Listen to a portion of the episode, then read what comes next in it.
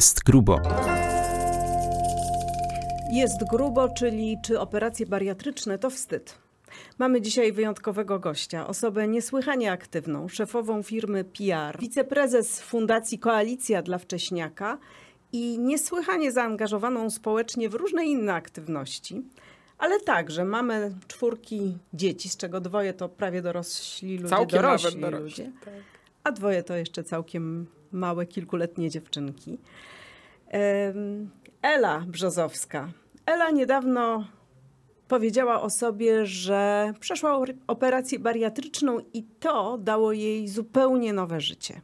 Tak pięknie naszą gościnie przedstawiła Małgorzata Wiśniewska. Ja się nazywam Magdalena Gajda. Witamy Was w podcaście Jest Grubo, czyli rozmowy o życiu osób z większą masą ciała. Elu, czekałaś e, z ujawnieniem się o tym, że przeszłaś operację bariatryczną 3,5 roku. To teraz powiedz nam, dlaczego czekałaś tak długo, albo e, co się z takiego wydarzyło, co spowodowało, że zrobiłaś to teraz. To nie do końca jest tak, że ten coming out nastąpił teraz i nikt y, wcześniej nie wiedział. Natomiast y, ponieważ jestem bardzo aktywna w mediach społecznościowych i wieloma informacjami się dzielę, to tą się rzeczywiście przez y, 3,5 roku nie podzieliłam.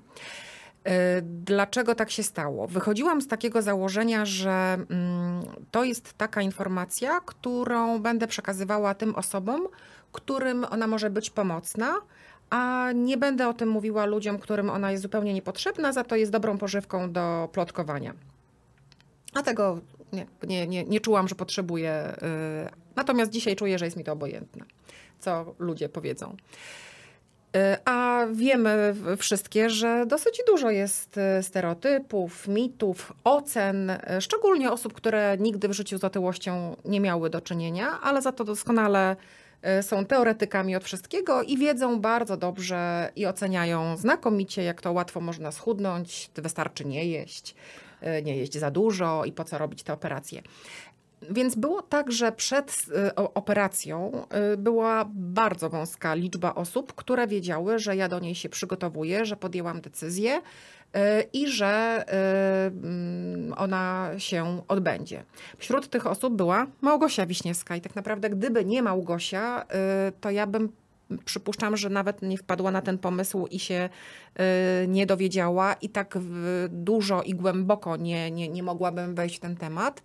Y, Dla mnie było, kolos, było bardzo ważne to, że Małgosia jest osobą, którą znam i której ufam i która o medycynie wie bardzo dużo, więc jeżeli y, przez też swoje rodzinne doświadczenia i całą swoją wiedzę związaną z zawodą, zawodem medycznej dziennikarki y, Małgosia y, rekomendowała mi tę metodę, widząc y, przez wiele lat y, moje przeistaczanie się i jak akordeon, chudnięcie i tycie i, i to, jak się psychicznie sama źle ze sobą czułam. To, y, to był taki bardzo, bardzo ważny krok do tego, żeby, bardzo, żeby podjąć tę decyzję. Y, Wiedziała o tym też Magda, która mnie y, wsparła za sprawą Małgosi, która nas połączyła ze sobą.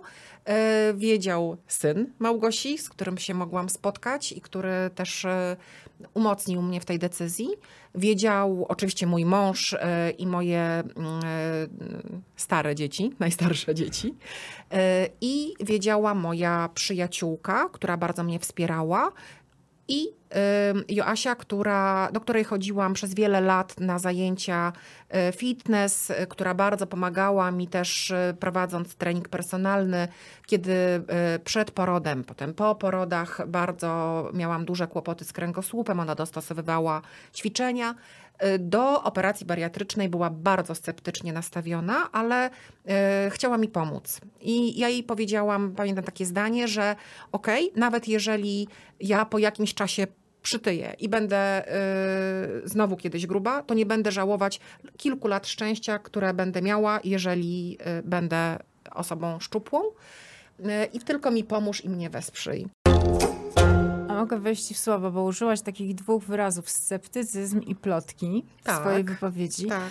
Czy to znaczy, że miałaś e, e, w swoim otoczeniu do czynienia z ludźmi albo gdzieś słyszałaś jakieś rozmowy, podczas których niepochlebnie się wypowiadano o operacjach bariatrycznych jako metodzie leczenia i o osobach, które się poddały takiej metodzie leczenia? Tak, słyszałam takie informacje, czytałam też, bo y, dość szybko y, odnalazłam grupy y, zamknięte na Facebooku, które wspierają, gdzie ludzie wspierają się nawzajem i w decyzji, i po operacji, i w trakcie operacji. To było dla mnie też bardzo pomocne. Tam też y, zadawałam y, różne swoje pytania, które miałam i dzieliłam się swoimi lękami. I tam bardzo często, przez wiele lat, jak tam jestem na tych grupach, y, pojawia się ten wątek, gdzie nawet najbliższe osoby y, bardzo sceptycznie y, podchodzą do tego tematu. I co mówią o operacjach No na razie? przykład ja powiem o tym, co powiedziała mi moja mama i dlaczego moja mama też nie wiedziała o operacji. Moja mama jest mi bardzo bliską osobą i zawsze się jej zwierzałam z różnych moich problemów. Natomiast o operacji mamie przed operacją nie powiedziałam. Bo? E, Bo wiedziałam, że nie wesprze mnie w tym, tylko będzie obdarzała mnie swoimi lękami, które będą wypływały z jej jak najlepszych intencji, z takiej matczynej miłości i chęci ochronienia dziecka przed konsekwencjami czegoś tak strasznego, czym jest operacja. Y, Ale ja y, już byłam zdecydowana i nie potrzebowałam w tym momencie osłabiaczy tej decyzji, tylko potrzebowałam wzmocnienia, w związku z czym y, nie dzieliłam się, nie pytałam się osób, które o tych operacjach też zbyt wiele nie wiedzą. Dla mnie właśnie ekspertem był mój ukochany pan profesor Wyleżą, który, z którym odbyłam wiele wizyt, wiele rozmów i sposób, w jaki pan profesor argumentuje, w jaki sposób empatyczny rozmawia, jak też wnika w całą sytuację zdrowotną, jak bardzo dba o przygotowanie, o sprawdzenie tych wszystkich kwestii zdrowotnych towarzyszących y, nie samej operacji, ale mi towarzyszących, czyli kręgosłupowych, jakichś kardiologicznych, ginekologicznych. Więc miałam takie poczucie, że jestem bezpieczna, bo y, y, zrobiłam pielgrzymkę po wszystkich lekarzach, którzy podpisali się pod tym, że jestem przygotowana i mogę do tej operacji przystąpić. Jak miałam wsparcie w mężu, y, w dorosłych dzieciach, y, w przyjaciółce, y, to ja nie potrzebowałam więcej się radzić z większą liczbą osób. Ale to powiedziałaś przed operacją. Natomiast potem nastąpiło te 3,5 roku takiej właściwie życia w takim, powiedziałabym, no, niedopowiedzeniu. Nie mówiłaś. Czy ty się Mm. wstydziłaś tego? Nie. Y, mówiłam osobom, które mogłyby z tej informacji skorzystać. Więc jeżeli osoby otyłe albo mające y, kogoś otyłego w swoim otoczeniu, o czym wiedziałam, zadawały mi pytanie, co zrobiłaś, że tak schudłaś, to te osoby wiedziały, dostawały informację prawdziwą. A jak się ujawniłaś całkiem niedawno, Tak. to dostałaś jakąś odpowiedź negatywną, bo ja widziałam same, same, popo- pozytywne. Ale to jest też coś fantastycznego, że ten mój Facebook i Instagram to jest jakaś taka super fantastyczna bańka, która jest y, bardzo dla mnie wspierająca. Y, Mam tam fantastycznych ludzi wśród znajomych.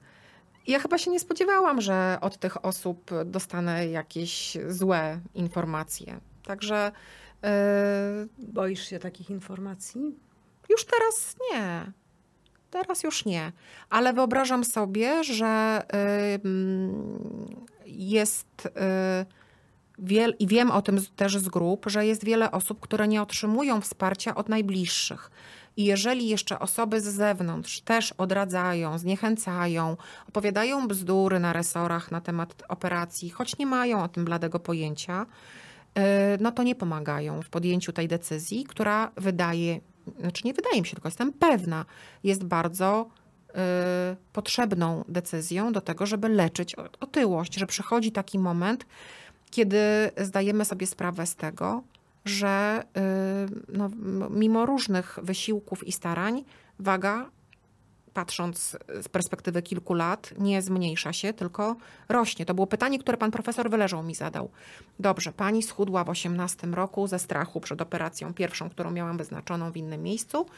Yy, No ale jeśli by popatrzeć, ale znowu pani przytyła. I jak pani patrzy na te lata wszystkie minione, to jak wygląda jak to wygląda? No to jednak była tendencja zwyżkowa. Tak? Ja ważyłam mm, Ciągle coraz ciągle więcej, coraz tak? więcej, choć zdarzały się cudowne momenty schudnięcia. Dlaczego się ujawniłam? Y, Myślę, że to też jest taki moment y, psychologiczny, że jak o czymś mówimy publicznie, to głupio się z czegoś wycofać. Ja teraz mam takie poczucie, że Eldorado się skończyło. Że było naprawdę bardzo fajnie przez trzy lata Się chudło. się znakomicie chudło. Natomiast y, no chyba ta cholerna grelina już znowu daje znaki o sobie. Y, Moim największym problemem y, zawsze były słodycze i miłość do nich. I z cukrem znakomicie polewałam kortyzol, którego w życiu, życie mi dostarcza w dużych dawkach mm, pod wpływem stresu. Y, i znowu widzę, że uciekam n- ten gadzi mózg, y, nad którym bardzo pracuję. I tutaj y, przez cały czas z Agnieszką Węgiel, psychologiem odchudzania, która dla mnie jest bardzo y, pomocną, ważną osobą. Jej teoria pasienia pszczoły jest teorią, którą absolutnie y, kupiłam i sprzedaję dalej, I puszczam tak, w świat. Dostałam, dostałam też od ciebie. Tak. I wiele osób korzysta z, z pszczoły. Mm, To teraz mam taki moment właśnie, że znowu bardzo z dużą przyjemnością y, bym jadła y, słodkości y, i myślę, że pokazanie publiczne y, różnych y, plusów i minusów i tego, czym jest życie z otyłością, y, jest czymś, co jest mi potrzebne. Więc może egoistycznie to zrobiłam. Elu, e, a czego ty się bałaś właściwie przed tą operacją? Bo mówiłaś, Tak. że pierwsza, e, pierwszy termin operacji to właściwie żeś z niego zrezygnowała. Tak, tak. Ja Czego się bałaś? Mm, Ponieważ e, wtedy miałam e, bardzo malutkie dzieci, to bałam się tego, w jaki sposób, czy ja będę w stanie opiekować się dziećmi po operacji, czy będę mogła podnosić dwuletnią córeczkę. A też nie chciałam jej pozbawiać e, tego. Bałam się e, powikłań pooperacyjnych. Bałam się tego, czy chcąc e, wygrać z otyłością, mm, nie okaże się, że moje dzieci osierocę i mm, czy nie wydarzy się tak, że operacja się nie uda, ja wpadnę w śpiączkę i mm, nie będę, i, i moje dzieci nie będą e, miały mamy. Zresztą a propos też e, tego, co się mówi o operacjach, to niektórzy uważają, że to jest egoizm. E, Właśnie też to o tym słyszałam. Egoizm, bo? E, No bo dla, tak, robimy coś dla siebie, narażamy się, naraż, narażamy naszą rodzinę na to, że nas straci. No mnie się wydaje, że my narażamy rodzinę na to, że nas straci, a jeszcze będzie miała strasznie dużo z nami problemów, jeżeli będziemy otyłymi staruszkami, które trzeba będzie obsługiwać e, i będzie, będzie problem zdrowotny, e, cukrzycowy, kardiologiczny, wielostawowe zwyrodnienia i tak Natomiast miałam ten moment myślenia takiego, że czy ja mogę narażać się na to, że mm, może się nie, nie powieść operacja. Natomiast jak przeczytałam y, argument, y, który mnie absolutnie przekonał, że y, powikłań po operacji bariatrycznej jest znacznie mniej niż po wycinaniu wyrostka robaczkowego, no to trochę inaczej spojrzałam. Jednak statystyka pokazuje też skalę. Oczywiście nikt nie chce być tym w tej statystyce w gronie mm, niepowodzeń. Dlatego uważam, że tak ważne jest to, żeby trafić do ośrodka, który się specjalizuje, e, do lekarza, który ma duże doświadczenie, nawet jeżeli wiąże się to z tym, że trzeba parę miesięcy dłużej zaczekać, bo mm, też jest wiele osób, które pod wpływem emocji chciałoby już natychmiast i szukają, gdzie można to zrobić, nawet prywatnie, tylko byleby było szybko i blisko. Mnie się wydaje, że może czasem lepiej dalej, ale być w pewnych rękach. I dla mnie świadomość, że pan profesor Wyleżał operuje od 30 lat, że właśnie mm, nic, ja niczego przed nim nie ukrywam, jeżeli chodzi o wszelkie, całą moją historię zdrowotną, w związku z czym muszę wykonać jeszcze szereg konsultacji, żeby mieć pewność, że ja, że pan profesor się podejmie tej operacji, e, to dla mnie było bardzo ważne e, i pokazywało odpowiedzialność lekarza, tak, że to nie jest tak, że dobra, ciach bierzemy na stół, tylko okej, to teraz wędrówka i sprawdzamy, czy na pewno możemy, czy nie trzeba czegoś podleczyć. Jaki był impuls, że zdecydowałaś się w ogóle myślę, że zdecydowałaś się myśleć o operacji? Czy ja myślę, że to nie był impuls, tylko to były lata, y, kiedy ja nie mogłam już na siebie patrzeć, kiedy źle się czułam z tym, że nie jestem w stanie y, po, po, podnieść się łatwo, tylko tam na, na bok y, się przewalając, pod, no, podpierając. Y, Przepraszam, tak y, zapytam, kiedy w ogóle zaczęłaś przybierać na, na wadze? Bo każda historia, jakbyśmy tak ustawili te 650 milionów ludzi na świecie, to każdy ma inną historię. Możesz Mi opowiedzieć? bardzo bliska jest twoja historia i pierwszy, to chyba był pierwszy wasz podcast, gdzie, czy, no któryś z pierwszych, gdzie ty mówiłaś y, o sobie. No ja byłam zawsze, y, mówiło się o mnie, y, Ela tak dobrze wygląda. Ja na początku myślałam, że ja tak dobrze wyglądam. Dopiero potem ładnie. zrozumiałam, że to nie jest komplement.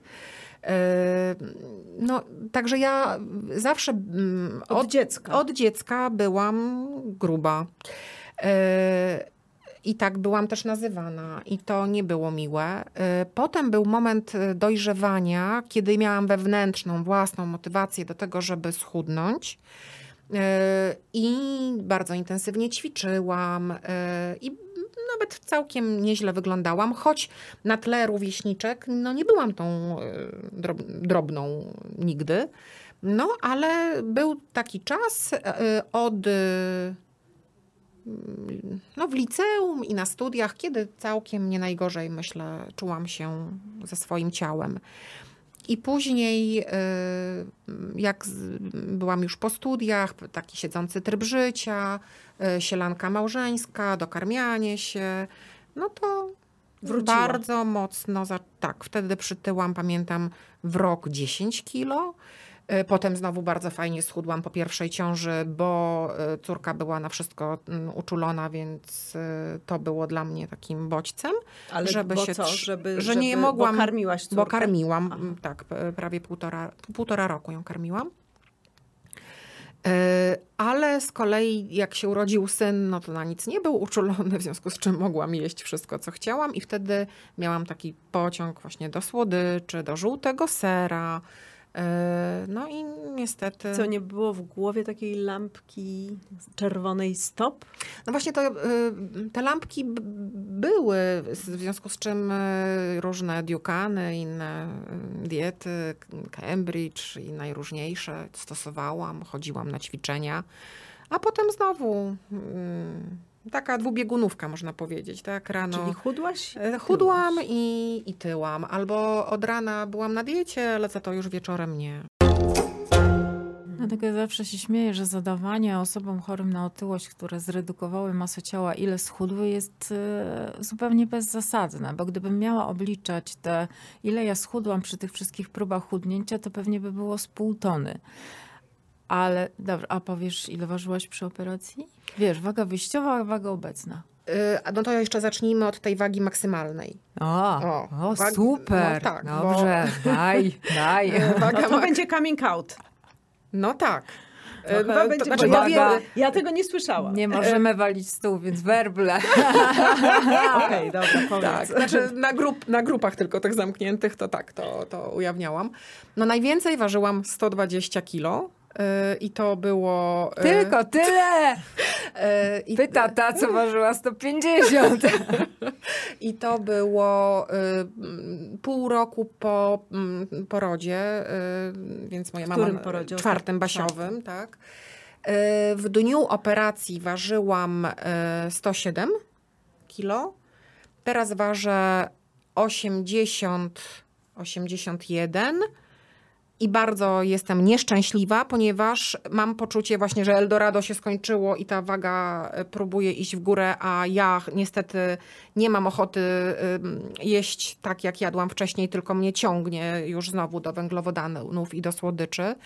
I sama na siebie jestem zła, po czym sięgam po kawałek czekolady.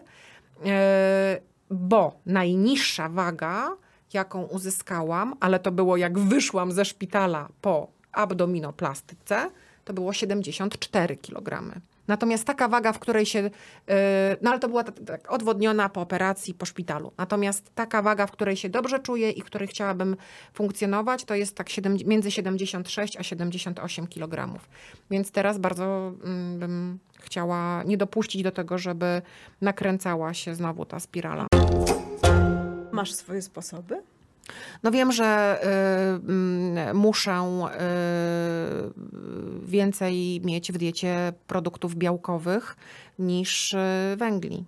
Więc... Czyli co musisz, co musisz w związku z tym? Co muszę w związku z tym? No i tutaj mamy, mm, nie wiem, czy problem, ale z produktami y, wysokobiałkowymi, takimi naturalnymi jest y, u mnie troszeczkę trudno, dlatego że ja nie jem mięsa.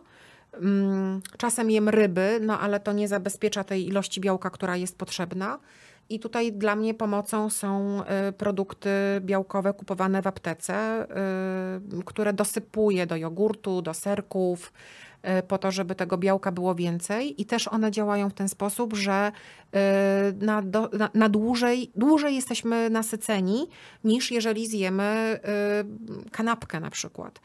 Y, Nawet y, kanapkę z chleba żytniego. Natomiast y, też przychodzi taki moment, że mamy odruch taki, że czujemy, że tego kitu już w siebie nie jesteśmy w stanie, w stanie więcej wsadzić. Tak. Czy ja Tego tak mam. białka w tego proszku. kitu w sensie, że to jest taki... białka Tak. I że już jak tylko widzę je, to już nie chcę nawet tego serka z tym... No to zjem- chyba dobrze. no wspaniale, w związku z tym... W związku z tym z co? tym no, na przykład czekolada z orzechami. A, czyli szukasz takich zamienników. Tak, tak. A czy y, twój lekarz dopatruje się jakiegoś mechanizmu właśnie w tym, w tym, co się dzieje, że cię ciągnie właśnie do określonych produktów? Y, Czy jest niebezpieczeństwo, że dojdzie do, do wznowy choroby? Ja y, mam insulinooporność, więc to jest jeszcze Mhm. dodatkowy mój. Y, Którą pewnie, z, której się nabawiłaś w trakcie różnych, e, stosowania różnych diet. pewnie. plus jestem obciążona rodzinnie, bo i babcia, i mama, i mamy siostra chorują na cukrzycę typu drugiego. Ja miałam y, cukrzycę ciążową dwukrotnie. y, Więc mam świadomość, że jestem w grupie ryzyka, że 80% pacjentek, które miały cukrzycę w ciąży, rozwijają potem cukrzycę. Już mam insulinooporność, a w zasadzie hiperinsulinemię. Więc y, głowa wszystko wie. Natomiast na poziomie behawioralnym są momenty takie, kiedy nie potrafię y, zamienić na pszczołę w postaci innej niż właśnie za- danie sobie tej szybkiej przyjemności w postaci czegoś słodkiego. Y, I to, to jest dla mnie trudne. Y, I to jest kwestia też takiej uważności, bo jeżeli na tym się skupiam, to wtedy potrafię zastąpić te szybkie przyjemności słodyczowe poczuciem, że robię coś dla siebie ważnego i fajnego i wtedy właśnie pokazuję i piszę, że tutaj spacer, a tutaj tenis i to jest moja pszczoła, którą sama się karmię. Natomiast y, no, też y, ostatni czas mam taki, że bardzo mocno żyję jak w Matrixie i pewnie to jest też wymówka, że łatwiej sięgnąć po coś takiego gotowego, szybkiego do zjedzenia, bo równie dobrze można kupić mm, w dzisiejszych czasach e, coś zdrowszego. Więc e, to jest kwestia e, skupienia. To jest kolejny obowiązek, który trzeba mieć w głowie, żeby nad tym znowu się skupiać i pracować. Ale to brzmi strasznie mm, pesymistycznie.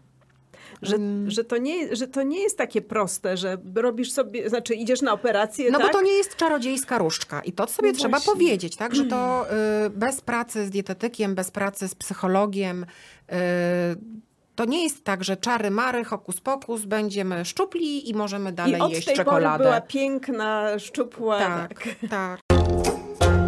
Mówiłaś o tym, że mm, przeszłaś również operację plastyczną usunięcia fałdu z brzusznego. tak. jest I to te- też jest w ramach NFZ-u dla pacjentów bariatrycznych. No właśnie, dostępne. ale powiedz mi, e, jak, jak się czujesz po tej operacji? Dla, czy, czy ta operacja jest ważna? Czy to ważny element całego leczenia?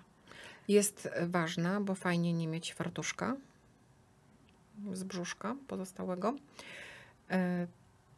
Myślę, że to jest też ważne mm, dla strojów, które można zakładać, no bo y, wcześniej cieńsze tkaniny nie wchodziły w grę, bo właśnie fartuszek sobie wisiał.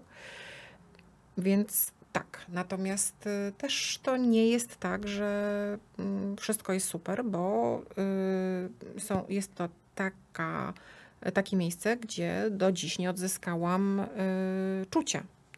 Więc w różnych aspektach naszego życia to nie jest fajne. To nie jest fajne, ale gdybyś miała jeszcze raz. To bym ją zrobiła.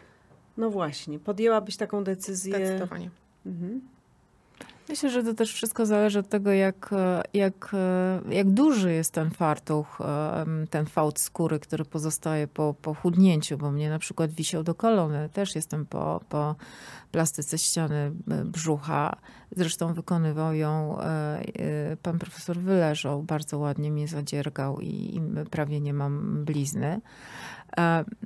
Myślę, że to jest bardzo ważne z punktu widzenia też zdrowotnego, bo pamiętajcie, że w takich sytuacjach, kiedy nie wiem, jest na przykład bardzo gorąco, to kiedy ta skóra o skórę ociera, no tam się tworzą po prostu taki, Odleżyny. odleżyny, tam się tworzy takie środowisko piękne, żeby tam się bakterie, wszystkie e, e, zarazki zalęgły, więc e, no to jest konieczne przy, u osób, które mają tyłość skrajnie olbrzymią i chudną 100 kg. 150 kg, no to jest, słuchajcie, normalne, powrót do normalnego życia. Ja tutaj jestem gorącą orędowniczką postbariatrycznych operacji plastycznych. Ale jeśli pozwolisz, wrócę mm, znowu do tego poczucia, po, poczucia wstydu i tych wszystkich opinii, które są na temat operacji bariatrycznych. E, bo mówi się tak, że a operacja bariatryczna, powiedziałaś jak, że to jest, e, że to jest egoizm, tak? Ja słyszę opinii, o, słyszałam, ryzykujemy y, Własne życiem, życie, e, tak, tę że to rodzinę. jest Tak, operacja okaleczająca. Jak słyszę taką frazę, to zawsze się zastanawiam, czy w takim razie kobiecie chorej na raka piersi, u której wykonano mastektomię, też należałoby powiedzieć, że poddała się operacji, która, e, Jest ryzykowne. która jest ryzykowna, że to Albo był kosmetyczna. egoizm. Dla- Albo kosmetyczna. Masz rację, albo kosmetyczna. Słyszałam opinię o operacjach bariatrycznych, że to jest droga na skróty, że to jest Też to pójście na słyszałam. łatwiznę. Tak. I cały czas jeszcze, zastanawiam że się. je, jeszcze jedno słyszałam, że to jest e, zdjęcie odpowiedzialności Z z siebie. z siebie, szczególnie kiedy teraz bardzo dużo i uważam, że bardzo słusznie słyszymy o tym, że otyłość jest chorobą. Kiedyś tego nie słyszeliśmy. I tu moim zdaniem do, do, dotknęłaś prawdziwego problemu. E, Skąd? Ja, ja cały czas jako dziennikarz i, i również specjalistka od komunikacji, podobnie jak ty, jestem ciekawa twojej opinii. Skąd twoim zdaniem bierze się e, ta, e, takie patrzenie na operacje bariatryczne? Bo moim zdaniem to jest tak, że ludzie myślą, że my tą chorobę swoją, otyłość, to my mamy na własne życzenie. Trochę tak jak e, palacze raka płuca. Tak. Też się mówi, że niekoniecznie trzeba finansować drogie leczenie, no bo przecież ma się to na własne żądanie. Dokładnie. Są takie opinie. I że nasza choroba powstaje dlatego, że my po prostu nic nie robimy, tylko żremy. A skoro żremy, no to sprawia nam to przyjemność. To I przecież tym- można nie żreć. To jak już chcemy schudnąć, to my powinniśmy się przy tym tak namęczyć, tak to powinno nam dać w kość, te wszystkie treningi na siłowni, te głodówki, żebyśmy my na całe życie zapamiętali, żeby nie żreć tyle, bo znowu przytyjemy. Ale myśmy to robili wielokrotnie. No właśnie. Super. Jak Mark Twain, który rzucał palenie. Tak. Aha. No właśnie, ale to w związku z tym e, No to wróćmy może do tematu e, tytułu dzisiejszej audycji. Czy, Czy to, to jest wstyd? wstyd? Ja bym powiedziała, operacja bariatryczna to nie jest wstyd, to jest czasami konieczność, to jest e, sposób leczenia, to jest w kategoriach medycyny, a nie fantazji. czy to droga I to na jest, skróty? to nie jest droga na skróty, natomiast też to nie jest czarodziejska różdżka. To jest początek pracy. To jest taki kredyt, który dostajemy, który trzeba dobrze wykorzystać. I teraz dlatego ja tak też szczerze powiedziałam o tym, że ja się boję, żeby mi się znowu nie nakręciła ta spirala, że ja nie chcę wrócić tam, gdzie już byłam.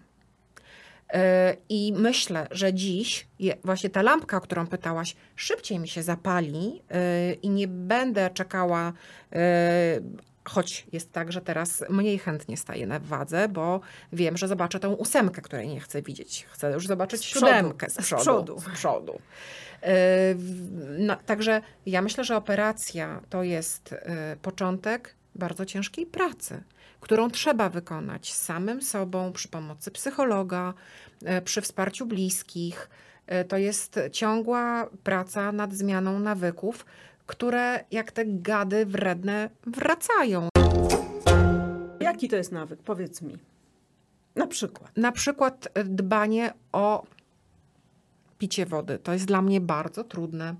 Ja nie piję tyle wody, ile w ciągu dnia potrzeba. Y, to jest to, żeby y, jeść regularnie i właściwe rzeczy. Nawet są specjalne talerze bariatryczne. Mam takie dwa w domu w ramach kolekcji. Czyli? E, tak, czyli e, e, obrazkowo i w proporcjach widzimy, ile czego na tym talerzu powinno być. Że w przypadku pacjentów bariatrycznych większość powinny stanowić produkty wysokobiałkowe. I u osób, które jedzą ryby, mięso jest to na pewno łatwiejsze, tak? bo sobie położą kawałek indyka. A ja nie bardzo mogę jeść z innych powodów zdrowotnych strączki. Yy, no i mi się robi pewien problem, więc ja muszę tutaj właśnie te preparaty białkowe stosować. Ale mówiłaś też o takich nawykach, które wracają do ciebie, tak. takich złych. Jakie to są No to jest właśnie pociąg do słodyczy w moim przypadku, mhm. do naleśniczków, pierożków, yy, węglowodanów. Czyli musisz całkowicie z nich zrezygnować? Czy Nie, jak ale to zapanować nad ich ilością. Twoja starsza córka towarzyszyła ci w tym, w tym procesie utraty masy ciała? Jak to było? Małgosia y, towarzyszyła i bardzo mnie wspierała. Co więcej, y, też zapisała się na te grupy y, facebookowe po Dlaczego? to, żeby mnie wspierać. Dlaczego? I y, na rok po operacji przyszła do mnie z prezentem, gdzie ja nie do końca sama miałam potrzebę celebrowania rocznicy, ale ona mówi, wiesz, bo ja widziałam na tych grupach, że ludzie tak celebrują y, te, te kolejne rocznice i tutaj wszyscy razem, całą rodziną zrobiliśmy ci prezent y, i to było strasznie miłe, natomiast to, co wydarzyło się po tym coming outcie facebookowym, było dla mnie jeszcze milsze. Mianowicie Małgosia wysłała mi na Messengerze, ona nie mieszka już z, z nami, jest dorosła, yy, wysłała mi na Messengerze yy, informację, że ona nie chce pisać w publicznym komentarzu, ale chce mi powiedzieć jako dorosłe dziecko, że jest bardzo dumna yy, ze mnie, ponieważ pokazuje w ten sposób, że warto mieć cel i do niego dążyć. I że to w życiu w różnych sprawach jest dla dzieciaków dobrym wzorem, przykładem i motywacją. Czy ty byłaś e, też dla niej wzorem? Myślisz, że ja nie wiem, czy to był e, udzieliło. wzór, tylko to jakaś symbioza zapanowała. Myśmy symbiotycznie tyły i następnie e, symbiotycznie e, chudły, tylko ja potrzebowałam do tego operacji. Natomiast Małgosia schudła i też przez cały ten czas trzyma się. Schudła 30 kilo stosując, ona wtedy miała okres weganizmu, który jej chyba nawet w tamtym czasie bardziej służył niż taki nie do końca dobry wegetarianizm, gdzie właśnie zamiast zadbać o odpowiednią ilość tych wszystkich soczewic, ciecierzyc, humusów, no to łatwiej zapchnąć się jakąś bułą. I kiedy Małgosia y, zaczęła dbać o, o, o, tą dietę wegańską, to był taki czas, że y, okazało się, że w ogóle jej fajniej wychodzi gotowanie wegańskich rzeczy niż niewegańskich, że y, też ma dużo głasków wynikających z tego, że jesteśmy zachwyceni ich i, i sami też chcemy jeść to, co, to, co ona robiła. Mm, a potem był taki czas, że ona bardzo intensywnie uczyła się do egzaminów y, na medycynę, do matury y, i y, ja jej zamawiałam catering, natomiast ona stosowała post przerywany od godziny 16 do rana nie jadła. I, to, I też ma insulinoporność. I podobno to też badania pokazują, że ten post przerywany w przypadku osób z insulinopornością działa. No i u Małgosi tak zadziałał, że rzeczywiście bardzo ładnie 30 kilo zjechało. ale może to jest też kwestia młodszego y, organizmu, metabolizmu nie aż tak wyświechtanego jak u osoby, która jak harmonia tyła chudła, tyła chudła. A powiedz mi, czy ty musiałaś zmienić swój styl gotowania, jedzenia, w ogóle rodzinnych posiłków? Czy to się zaczęło różnić przed i po operacji? Na pewno y, bardziej zwracam uwagę na to, żeby jedzenie mnie sprawiać przyjemności, ale to jest coś, co mam mocno gdzieś w głowie zakodowane jeszcze z mojego dzieciństwa. Wytłumacz mi tylko, Za co to dużo. znaczy nie sprawiać rodzinie przyjemności jedzeniem?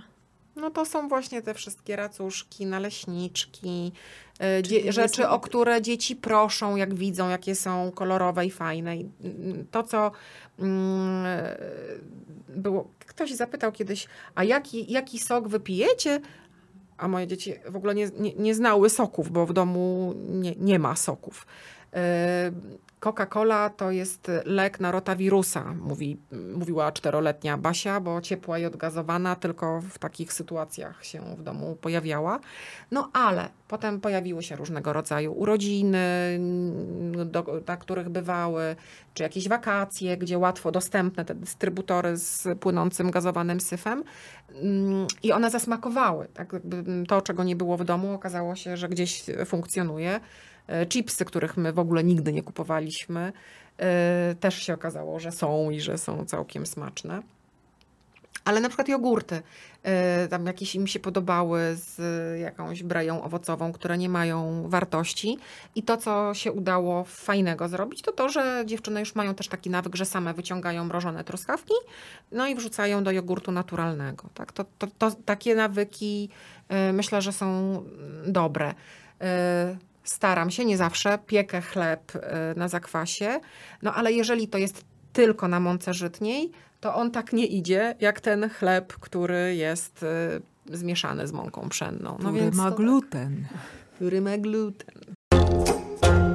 A jakie Twoim zdaniem argumenty by zadziałały, żeby przekonać społeczeństwo do operacji bariatrycznych jako zupełnie naturalnej, nowoczesnej metody leczenia otyłości? Ja myślę, że społeczeństwa nie musimy tak bardzo przekonywać do operacji. Społeczeństwo musimy przekonywać y, do tego, żeby przestało, y, żeby ludzie przestali y, tak łatwo oceniać, bo y, dopóki się nie wejdzie w czyjeś buty, nie przejdzie się jego drogi, to nie ma się bladego pojęcia, co go doprowadziło do konkretnych stanów, decyzji, problemów. Mnie się wydaje, że y, ważne jest to, żeby y, dużo mówić o tym, w jaki sposób y, można dbać o swoje zdrowie, o swoją sylwetkę, ale też do społeczeństwa mówić o tym, żeby nie oceniało, bo te oceny nie pomagają. Krytyka nie pomaga.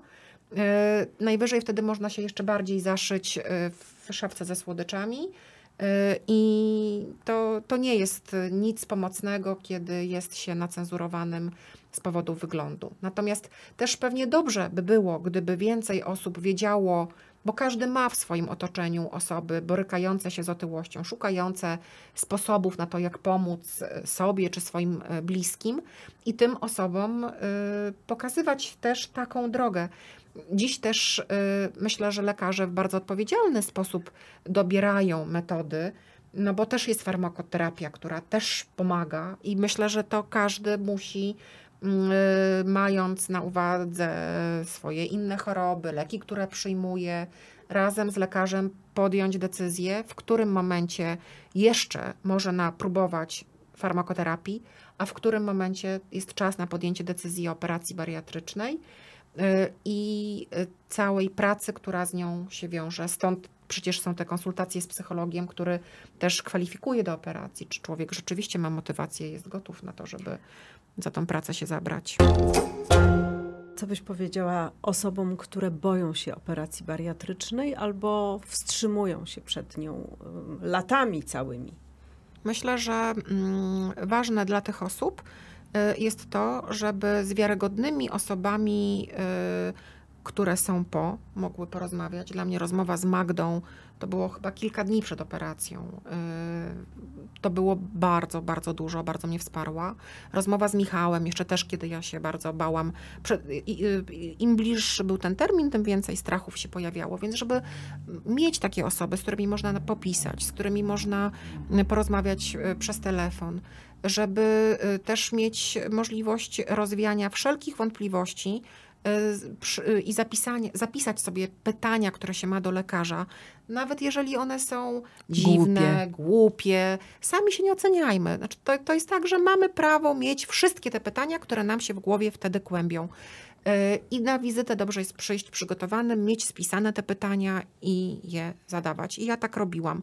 Ja też zadałam pytanie, które polecam w każdej chorobie wszystkim pacjentom i stosuję przy różnych specjalizacjach. I pana profesora Wyleżoła tym pytaniem chyba trochę zaskoczyłam. Powiedziałam, panie profesorze, a gdybym ja była pana żoną, to czy pan, widząc całą tą sytuację, że ja już nie ważę 120, ja już ważę 107, przecież ja już schudłam, i tak źle nie wyglądam, to czy pan by wtedy też swojej żonie polecił tę operację? Pan, pan profesor się roześmiał, bardzo długo i pięknie mi odpowiadał, a te argumenty, których użył, przekonały mnie do tego i utwierdziły w przekonaniu, że tak. Że nawet jeśli ważysz już tylko 107 tylko 107, to warto się zoperować. Ale jak poszłam ze skierowaniem, mm, żeby już ustalić wszystko w szpitalu, to pani, która przyjmowała to skierowanie, mówi: Boże, po co pani to sobie robi?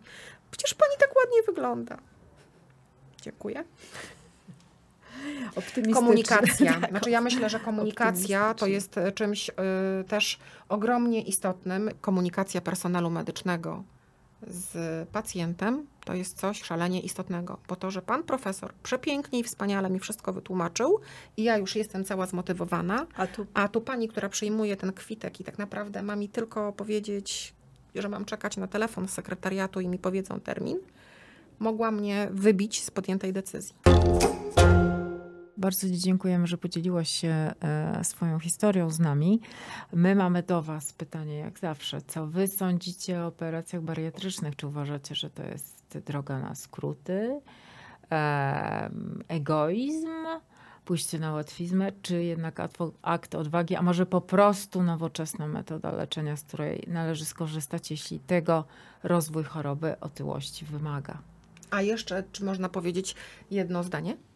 Że Wasze podcasty, których nie było te 3,5 roku temu, będą bardzo, bardzo pomocne, będą motywowały, będą pokazywały bardzo szeroką perspektywę różnych osób, które zapraszacie i osoby, które będą się wahały. Jak znajdą cały cykl, to na pewno się zasłuchają i podejmą właściwą decyzję dla siebie. I to mówiła Elżbieta Brzozowska, waga wyjściowa 107 kg, waga obecna 80. Nie mówimy. Niecałe, powiedzmy Niecałe. Dążymy, do siódemki do nie, z przodu, do siódemki, z powrotem. Tak. A ja jeszcze bardzo serdecznie pozdrawiam Płockczan, ponieważ pochodzę z Płocka. Ja się nazywam Małgorzata Wiśniewska. A ja się nazywam Magdalena Gajda, waga wyjściowa 152, waga obecna 52. I to był nasz podcast Jest Grubo. Słuchajcie nas e, na YouTubie, na Spotify, na Apple Podcast i w, we wspaniałym radiu Płock. Środy, słuchajcie kolejnych premier. Jest Grubo, rozmowa o życiu osób z większą masą ciała. Serdecznie zapraszam.